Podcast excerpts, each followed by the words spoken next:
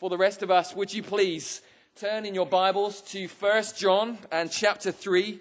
And uh, we're going to be actually beginning reading from verse ten, because verse ten works into verse eleven. So it, it makes sense in how we read the Bible to do that. So please turn with me to First John chapter three and verse ten. And when you have found it, please would you stand in honor of the sufficient, inerrant, inspired, infallible, pure living word of our living God.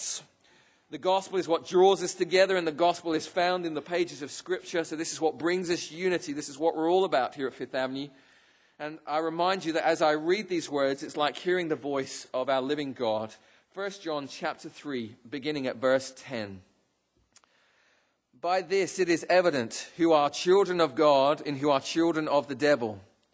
Whoever does not practice righteousness is not of God, nor is the one who does not love his brother. For this is the message that you have heard from the beginning, that we should love one another. We should not be like Cain, who was of the evil one and murdered his brother. And why did he murder him? Because his own deeds were evil and his brother's righteous. Do not be surprised, brothers, that the world hates you. We know that we have passed out of death into life because we love the brothers. Whoever does not love abides in death. Everyone who hates his brother is a murderer, and you know that no murderer has eternal life abiding in him. By this we know love, that he laid down his life for us, and we ought to lay down our lives for the brothers. But if anyone has the world's goods and sees his brother in need, yet closes his heart against him, how does God's love abide in him? Little children, let us not love in word or talk, but in deed and in truth. By this we shall know that we are of the truth and reassure our heart before him. For whenever our heart condemns us, God is greater than our heart, and he knows everything. Beloved, if our heart does not condemn us, we have conf- uh, confidence before God, and whatever we ask, we receive from him, because we keep his commandments and do what pleases him. And this is his commandment, that we believe in the name of Jesus Christ, his Son, and love one another, just as he commanded us. Whoever keeps his commandments abides in God, and God in him. And by this we know that he abides in us, by the Spirit whom he has given us. Will you pray with me? Father, I pray that before this moment has come, that we have been preparing our hearts and minds to receive from you. And Father, if we haven't, then in your mercy, would you uh, make us ready to hear from you this morning? Father, would your word so impact upon us that we have a response of being humble before you and also praising your holy name.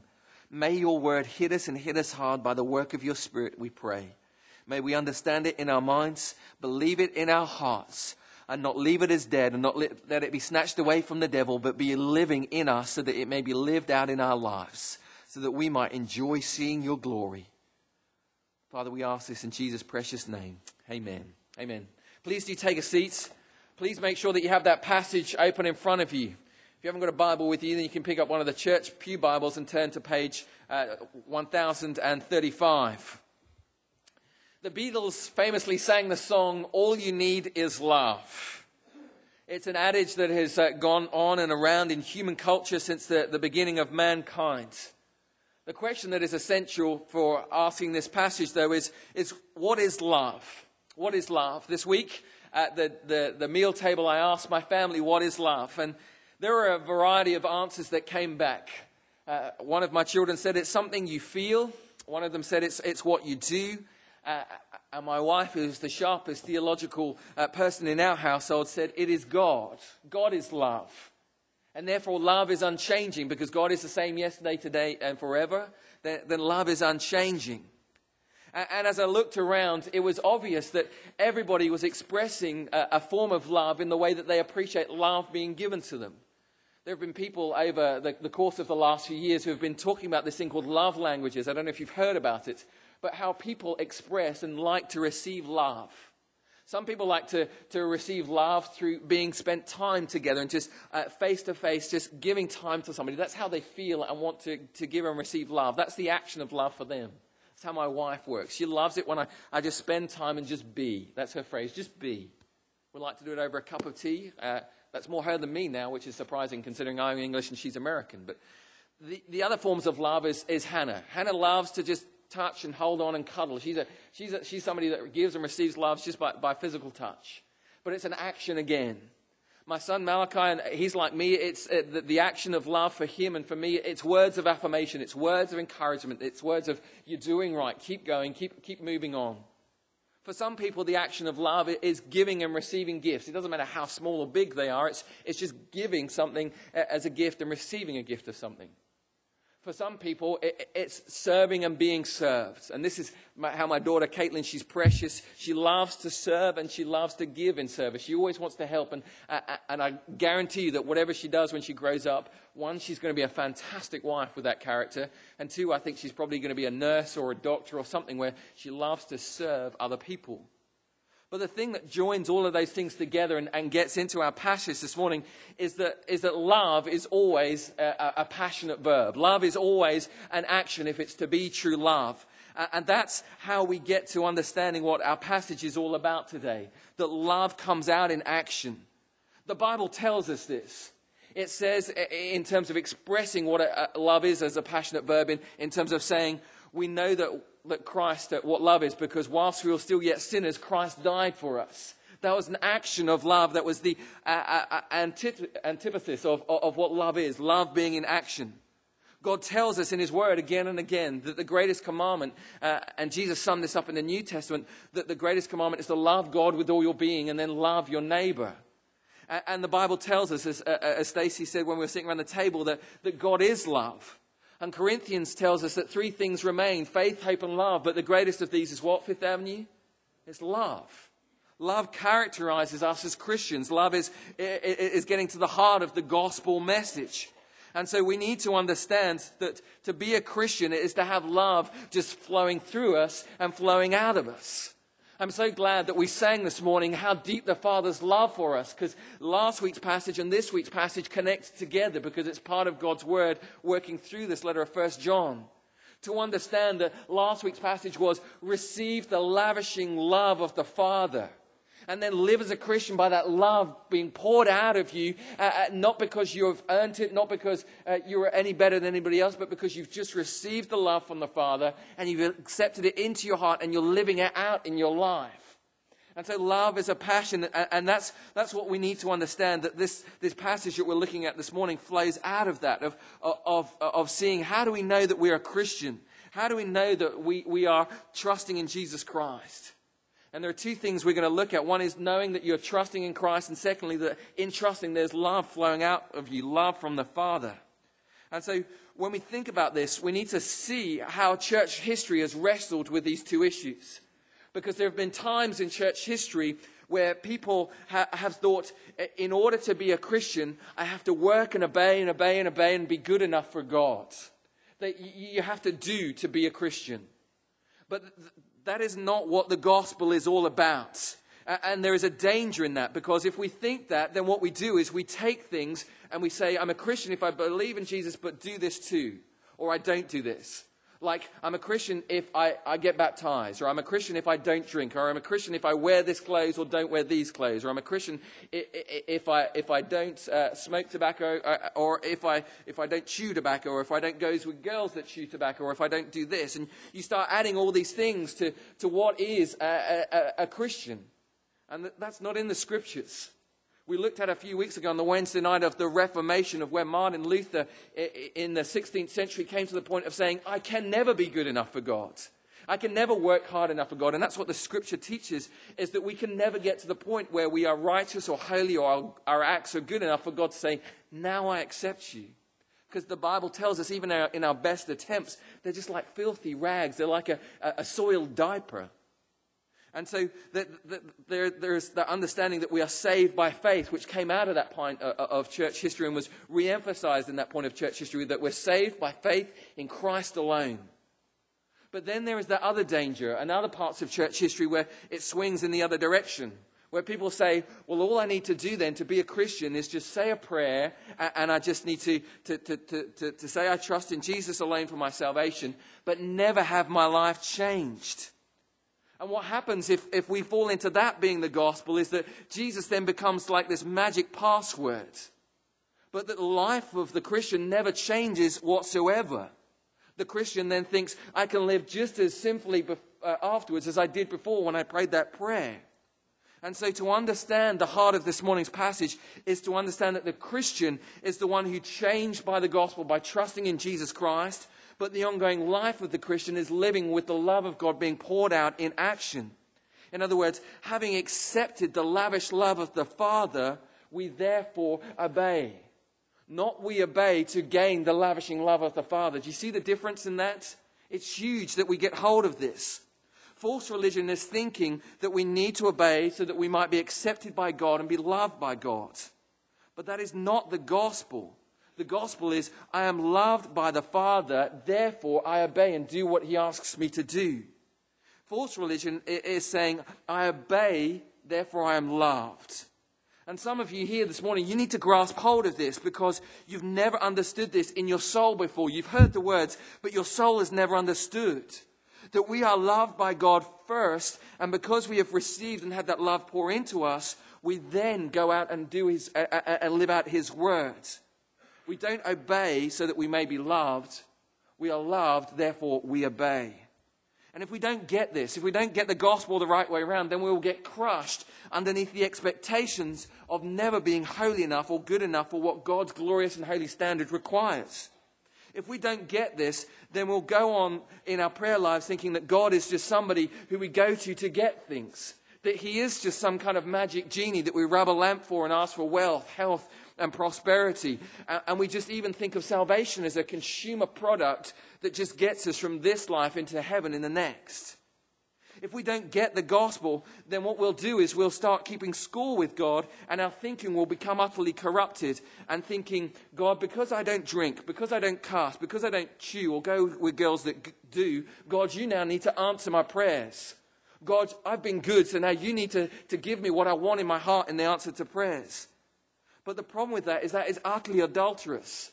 It's saying I'm disfaithful to God and I worship and I love and I idolize myself. And what happens for that kind of Christian that doesn't understand the gospel is that the way that they get through life as a Christian is through emotional highs and lows of, of, of musical experience or, or happy and sad illustrations and stories and sermons. And so faith becomes fake, and it becomes, this needs to take me to a place where I feel good, or this na- needs to take me to a place where I feel sad but feel feel good again. And what happens at that point, if we don't understand the gospel and we think the gospel is about obeying, is it, it stops being about Jesus Christ. It stops being about loving and adoring Jesus Christ. I don't know if that sounds familiar to any of you, but it's not the gospel when we start living that way. The gospel is God. The gospel is God the Father, God the Son, and God the Holy Spirit. The gospel is, God, I get to know you personally because of the love you poured out in Jesus Christ. That's the gospel. The gospel is, Father in heaven, you love me despite the fact that I can do nothing for you. The gospel is, God, you have loved me against everything that I've done that has been against you. You've poured out your amazing love into me, despite I've never done anything for it. I've never deserved it, and all I deserve is your wrath. The gospel is accepting God for who he is and accepting the love that he is giving us in Jesus Christ. And what happens is when we understand the gospel in that way, when we understand the love that is in the gospel in that way, prayer then stops being a shopping list and starts being a time of, God, I want to come to you in prayer because I want to adore you because of the love you've given me. Prayer then becomes a thankfulness for everything that God has done in your life, from the biggest things to the smallest things. Prayer then becomes this most ultimate joyful experience of when our hearts praise him and are humbled by him because of his fatherly love for us. In other words, prayer becomes God-focused and not man-focused. Prayer becomes all about him and not all about me. And that's why so much of the Bible talks about prayer as being a response of thanksgiving, as being a, a time of joy. That's what Philippians says that we looked at last week of, of, of present your petitions to God with, with praise and thankfulness, and God giving us a joy when we do that. Because the gospel then is a focus on God's love to us, even though we didn't de- deserve it. See, if we get this, if we get that the Father loved us first, it will radically change the way we pray. It will radically change what we do in our actions, and our souls will thirst for God. I don't know, asking yourself the question, does your soul thirst for God, Fifth Avenue? Does your soul uh, just utterly demand and, and want to be with God in His Word and want to be with God in prayer? Are you like a man who is in the desert dying of thirst? Is that how much you want to hear from the Father as we come and open up His Word? Does your soul thirst for God so much that when it comes to praying, you can't get enough of it because it makes you understand that God first loved you and you return to Him words of thanksgiving and praise because of His love? Are we like that? For some of us, we need to understand that, that what is going on in our lives is there is an unbalance of, of being unsure about God, because we don't like this understanding that God has done it all, that grace is, is ever completing in saving us. And we want to be working to be good enough for God. And to say that that's not the way around it needs to be, that it's God that He first loved us, for some of us that makes us feel incredibly uncomfortable. But what we need to do is, as we drive into this passage this morning, is asking two questions. How do I know I'm a Christian? And the Bible's answer to that is because I trust in Jesus Christ. I trust in Jesus Christ with everything I am. It's, it's the whole thing of what Martin Luther did with being saved by faith alone, for the glory of God alone, understood in Scripture alone, and, and, and all of the solas that came out of the Reformation. But then the second question comes along. How do I know that I'm trusting in Jesus Christ? And that is answered because when we look at our lives, there is evidence of His love pouring into us, changing us, and then being lived out from us. See, that's what, that's what we're getting at in this passage this morning. That we are asking God, God, please, would you help us to understand that when your love is poured into us, when we trust in Christ, the way that I know that I'm trusting in Christ for my salvation is when it comes out of me in actions, because you have first loved me, because I have understood the gospel. Have a look at verse twenty-three with me in this passage. I know that was a long introduction. We are going to get into the passage, I promise. Verse twenty-three. And this is the commandment, that we believe in the name of His Son, Jesus Christ, and love one another, just as He commanded us. Do you see that balance in there? How do I know I'm a Christian? Because I believe in the name of His Son, Jesus Christ. How do I know that I'm trusting in Jesus Christ? Because I love my brothers and sisters in Christ and I obey God's commandments. See, to be confident that we have true living faith, these two pieces of the puzzle are parallel and they go together. That true faith is saying, firstly, I believe in Jesus Christ for my salvation and Jesus Christ alone for my salvation.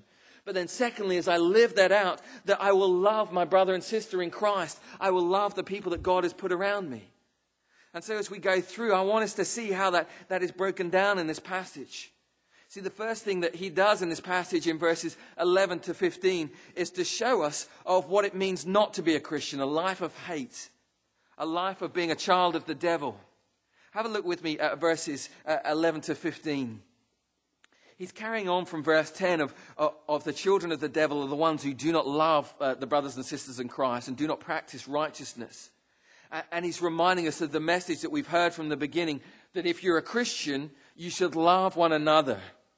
But then he shows you how to distinguish which D N A, which father is yours. Are you a child of the devil or are you a child of, uh, of the Father in heaven? And he says, if you're a child who's living out a life of hate, then you're a child of the devil. Now, when I say those words, a child of the devil, I, I'm not talking about something that you'll see in the horror section of, of, of, the, of the movies. This is somebody who simply is despising God being in charge, somebody who's despising Jesus being king. And we see how that works out in the extremes in, in verse twelve. We see John referring to this story, have a look in verse twelve with me, of the story of Cain and Abel. How Cain hated Abel because Abel loved God and God's love was poured into him, and then God's love came out of Abel in action. See, this is the first time ever in human history when a man is killed by another man. It's the first time when one man says, I hate you so much and I ha- because I hate the image of God in you so much that I want to destroy you and get you out of the way. And the first man to be destroyed like that was a man who loved God with all his being. It sets the pattern in God's creation order for the way things are to come. If we love God, then what should be in us is Jesus Christ. And the world is going to hate us because it doesn't like seeing Jesus Christ. See, the reason the world hates the Christian or hates the godly man is because it hates the God in the man. It doesn't like when the Father's love is poured into a person and then comes out of a person in action. The reason it hates is because when you see God in somebody else, what it requires of that person when it sees the love of God being poured out is a humility to recognize a need for repentance and to say, God, you're in charge, not me. That is why Cain hated Abel. Cain hated Abel because he saw in Abel a man who was saying, God is in charge, God's love is being poured into me, and now in my actions of my offerings, it's being poured out of me in what I do. And Cain couldn't stand that. He couldn't stand the thought of somebody being in charge of him. He couldn't stand seeing the image of God in his brother. He couldn't stand seeing the love of God flowing out of his brother. And that's what hate does. It's saying, I don't want there to be a higher authority of God. And I don't want to see that being challenged in my face by other people's actions being seen in front of my face of them saying they're answerable to God. See, the, the world thinks and calls uh, that kind of mindset freedom or free will. But I call it foolishness or stupidity when you think like that. To ignore your Creator, to ignore the one who has designed you, to, to, to ignore the one who knows the best way for you to live. To ignore the one who gives you every single breath. To ignore the one who James says is the giver of every good gift. To turn around and say to God, no thank you. I don't want to do that. I don't want to be living for you. That for me, when you think about it in that way, is utter foolishness. But that is the heart of hatred. Is to say, get out of my way. Leave me alone. And when people do that, it's like saying to a doctor who can save your life, go away, I want nothing to do with you. That would just be an utterly ridiculous choice, wouldn't it? If you were in the E R in Floyd Hospital and you had a gashing wound and you were dying on the table and you said to the doctor, I want nothing to do with you, I want to be left to die. That is what everybody who is a child of the devil is doing. And they're not necessarily manifesting itself in absolute huge angers of hatred. Understand this.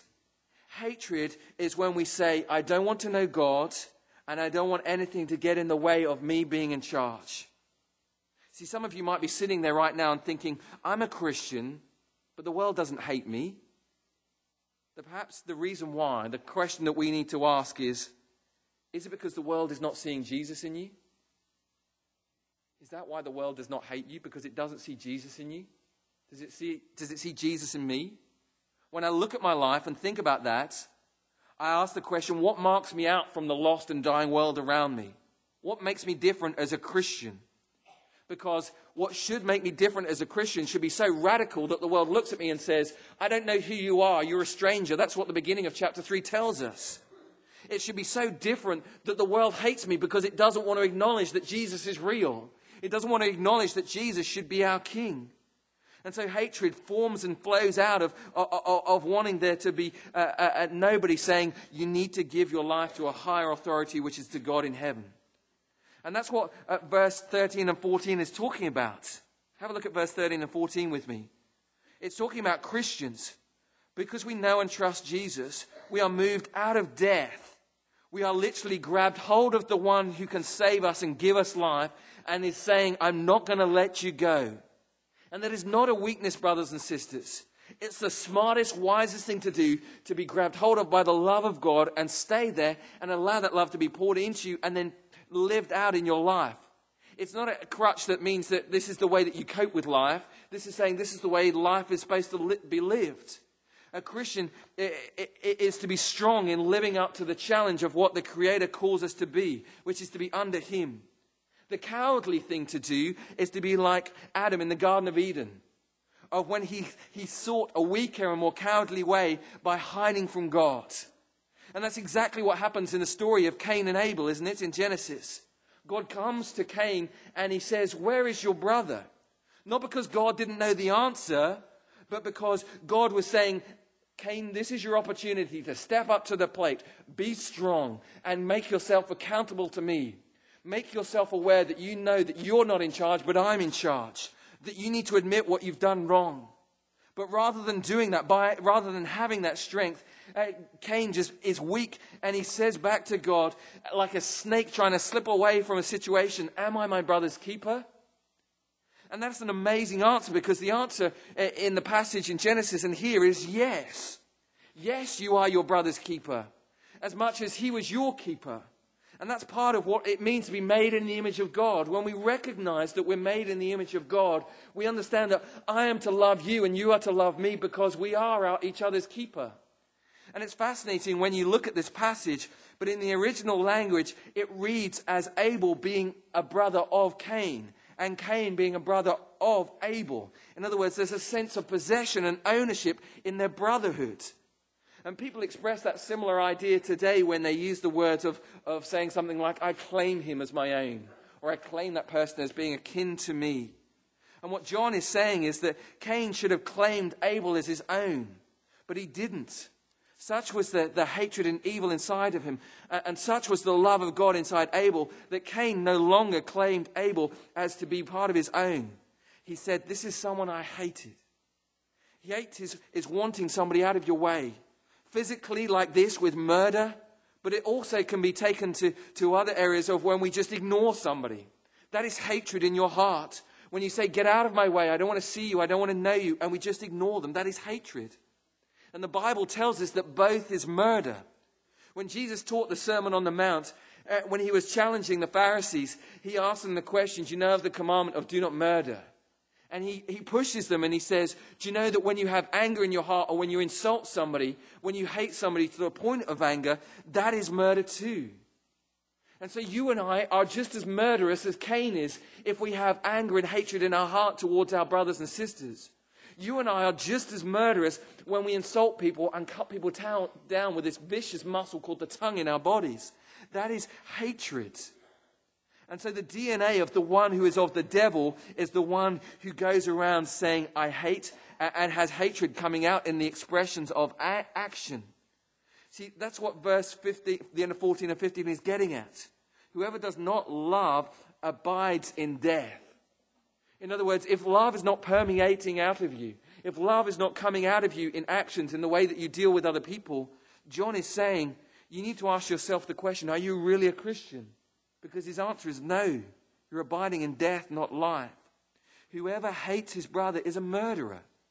And no one who is a murderer will enter into eternal life, is what he's saying. He's not saying that somebody who's physically committed murder can never be forgiven of that sin. He's saying, what is in your heart? Is your heart hating other people? Is your heart so angry towards other people that you want to ignore them? Or physically worse, you have thoughts of how you'd like to see them be harmed? If that's what's going on, then you are not trusting in Christ, because the love of God is not pouring into you and, and therefore pouring out of you in love. And so we need to move on to, to these next few verses in, in sixteen and eighteen of seeing what a child of God is like.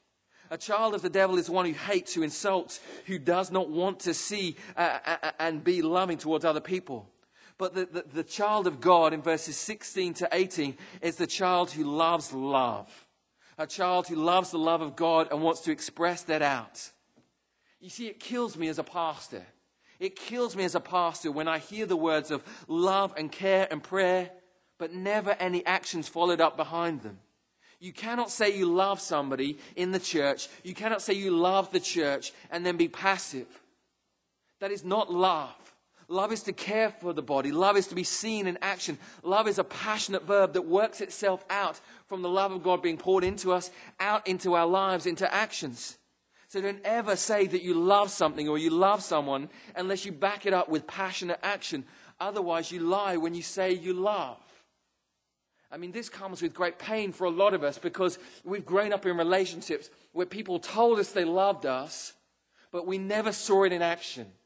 It was just empty, dead words. I don't know about you, but when I think about the people who love me the most, I think about what they've done. I think about their actions. I think about them spending time. I think about them doing works of service. I think about the gifts that they gave. I think about how they wanted to be affectionate. I think about how they used their tongue and used words. Those are the people who love. I'd rather take people that do all of those things and never actually say the words, I love you, than I would taking somebody who says the words, I love, and never seeing it in any action whatsoever. Love is a passionate verb. And we see that ultimately expressed in verse sixteen. Have a look at verse sixteen with me. It's expressed in Jesus Christ, in the gospel. By this we know love. This is John saying, if you want to know you're a child of God, if you want to know what it means to live a love of life, to, to, to see that you're trusting in Jesus Christ, then look to Jesus. By this we know love, that he laid down his life for us.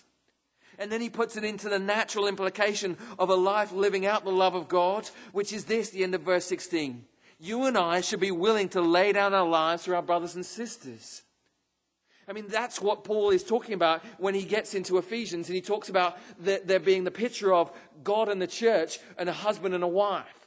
Because he says of the husband, if you're going to be a truly godly Christian husband, what you're then going to do is going to lay down your life for your wife. It's going to mean nothing to you to sacrifice everything because of your love for your wife. Because that's exactly what Jesus Christ did for us. We know that's love. We know that this unconditional, sacrificial love is seen in Jesus Christ. That whilst we were still yet sinners, Christ died for us. And he's saying, if you're trusting in that, if you're trusting in that love from Jesus Christ, then what should flow out of you is a desire to be willing to do absolutely the same thing for your brothers and sisters in Christ. That's extreme. That's radical. That's different from where my life is. Is it different from where your life is? It is, because I don't see it. We, our lives are going to be so radically different when we grab hold of this, and this love is infused within us and comes out of us. See, this word for love that goes all the way through this passage is the biblical word of agape. It's a love of not talking about the kind of the, the, the physical love or the, or the brotherly love, but a love that is coming out in action. Some people call the Lord's Supper the agape meal because of it being such a symbolism of Christ's action, showing us his love. And what we see here, if we're a child of God, this is what we will do. Verse seventeen and eighteen. We will express our love for one another in actions. And it says there a, a very practical verse. If you have the, the goods of this world, if you see your brother or your sister in need, but yet close your heart, but not want to have any compassion, not want to do any action, but be lazy and say, leave me alone, I don't want to do anything, then it's saying your lo- God's love is not abiding in you. This is how we know that God's love is abiding in us. Verse eighteen. That we are to be little children, receiving the love from our Father. And we don't just say we love, but we act it out. It comes out of us in deed and in truth. Brothers and sisters, what an amazing picture of what church is to be like. That we don't just say we love God with our lips, and we, we come to church on Sunday and sing songs, How Deep the Father's Love for Us. And we read John's uh, uh, letter here about God's love for us. But then it never have anything in action. John is telling us if that's the case, then we are dead. We are not children of the living God. We know that we are children of the living God when that love comes into us and then flows out of us in action. See, I've known this love in this church in the sense of uh, there is somebody in this church who very kindly and, and graciously gives me a car to use. He saw that I had a need and he says, here, here is a car to use. And him and his family pay for me to be able to use that and pay for the insurance and all the other things. That is an action of love being expressed. He saw his brother in need and he met it. Now each one of us here can do that for each other. But we need to be asking the questions, and we need to be in such close fellowship that we ask each other, brother, what do you need? Sister, what do you need? How can I love you? How can I pray for you? How can I change that word and show that prayer is real by giving it to you in action? See, each of us here have very messy lives. Is your life messy? My life is incredibly messy. And I'm not just talking about the two tornadoes that came through last year. I'm talking about just life.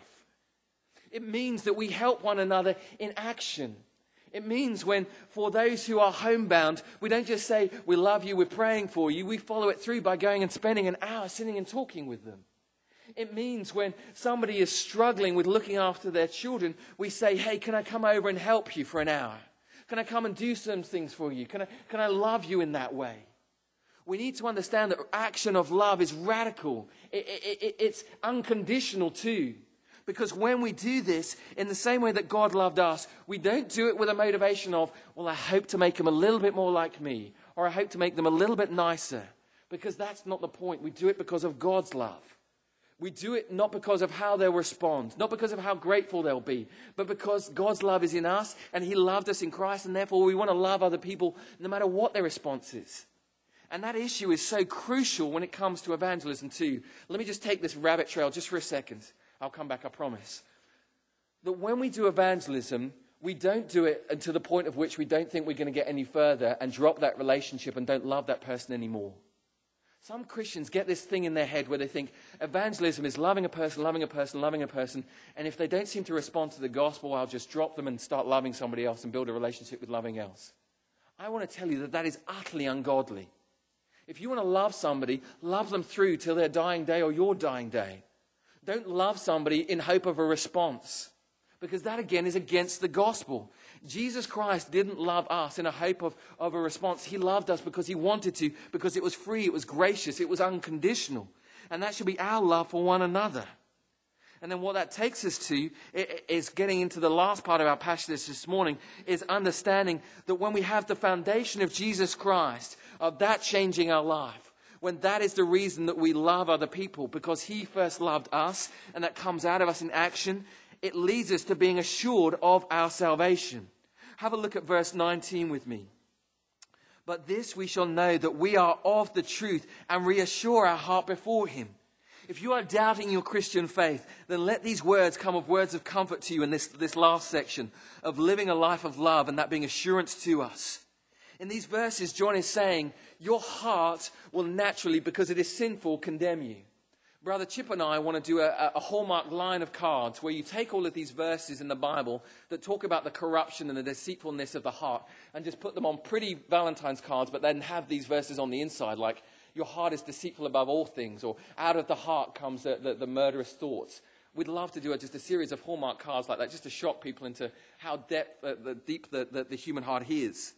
But that's what John is telling us here.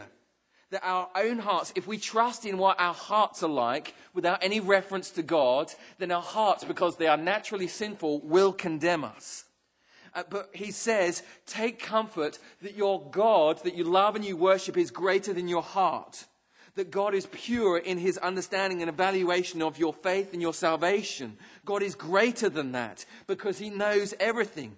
Our hearts are sinful, and when we look to our hearts to look to, to how sure we are of our salvation, they will condemn us, which is not necessarily a bad thing, because when it drives us to saying, I want to trust in Jesus more, I want to trust in Jesus Christ and his work on the cross more, I want to accept more of God's love more, so then it comes out in my life into action, that is not a bad thing. But understand that if we're going to be assured of our salvation, we need to carry on with verse twenty and see where this goes to. That we need to understand that God is greater than our hearts because he knows everything, and our heart uh, does not condemn us because we have confidence in God.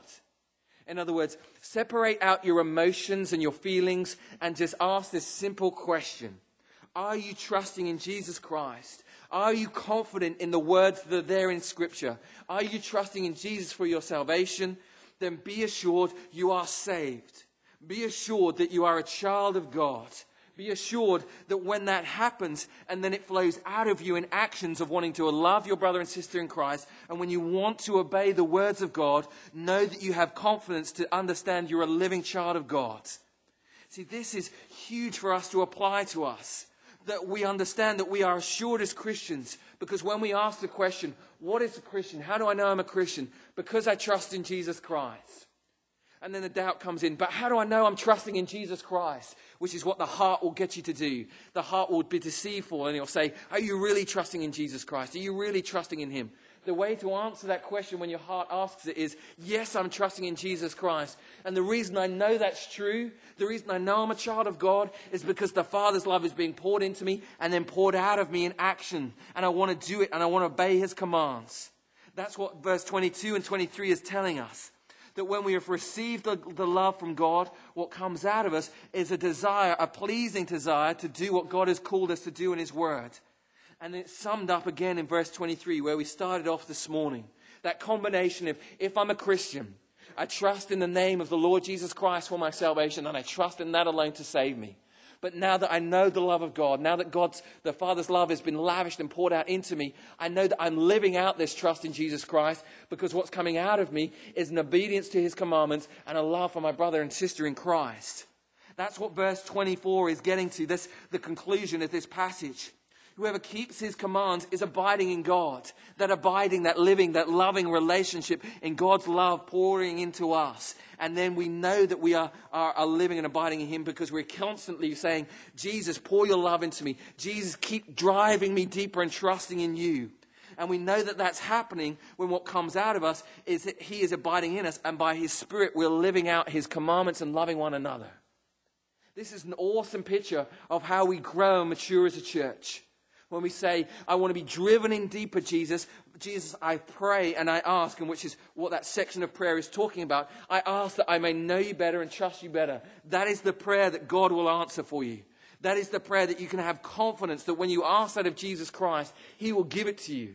God is not going to be slow in answering that prayer when you say, Jesus, I want to trust you more. I want to know that I'm trusting you more. And God, let me receive your love so that it may flow out of me. God is not going to say no to that prayer. Do you believe that, Fifth Avenue? God is not going to say no to that prayer.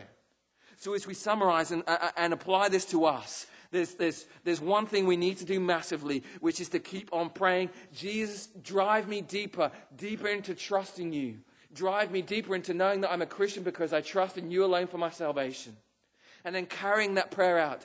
Father, let your love be poured into me so that it may be poured out of me in actions of obeying your commandments and loving my brother and sister in Christ.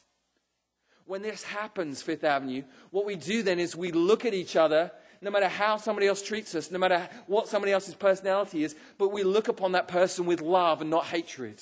We look upon that person and we want to give them words of love. We want to give them actions of service. We want to give them gifts. We want to give them time. We want to give them words of affirmation because God's love is pouring into us and then pouring out from us. As we apply this passage to us as a church as we go on, the main thing I want us to do is to be asking the question, am I trusting in Jesus Christ? And is that love of God flowing out of me into actions for my brothers and sisters? The way that you can practically apply this is by going around and building relationships with other people in Fifth Avenue. Saying, what can I pray for you? And then following that up, not just with those empty words that so many of us have when we lie as Christians and say, I'm praying for you, and really we're not. But really pray for the person and then follow it up by showing that that is a burden on their heart by saying, what can I do for you? If we serve one another in this way, the Bible tells us, Jesus tells us, when the disciples love one another, the world knew that who they belonged to. If we love one another like this, Fifth Avenue, we are going to be like a beacon that is just burning in Rome, Georgia. When we love Todd and we pray for Todd and we send him out there and say, we're loving you, we're caring for you, we want to do actions for you, that is going to send him out with a gospel that he believes in and shares it with the people that he's out there with. When we do that, we are going to draw people into saying, I don't recognize this. This is not of the world. What is this? And we say, this is Jesus. This is the gospel. It's not about us obeying to be loved by God, but we uh, obey because God first loved us. We need to break the mold of our prayer life being about a shopping list, but now becoming an adoration because God first loved us and because of it being a thankfulness of that. Let's pray together that we'll do that. I want us just for a few seconds just to pray that prayer, simple prayer. Jesus, help me to trust you more and then help me to live your love out in my life. Let's just stop for a moment and let's just pray that silently in our hearts.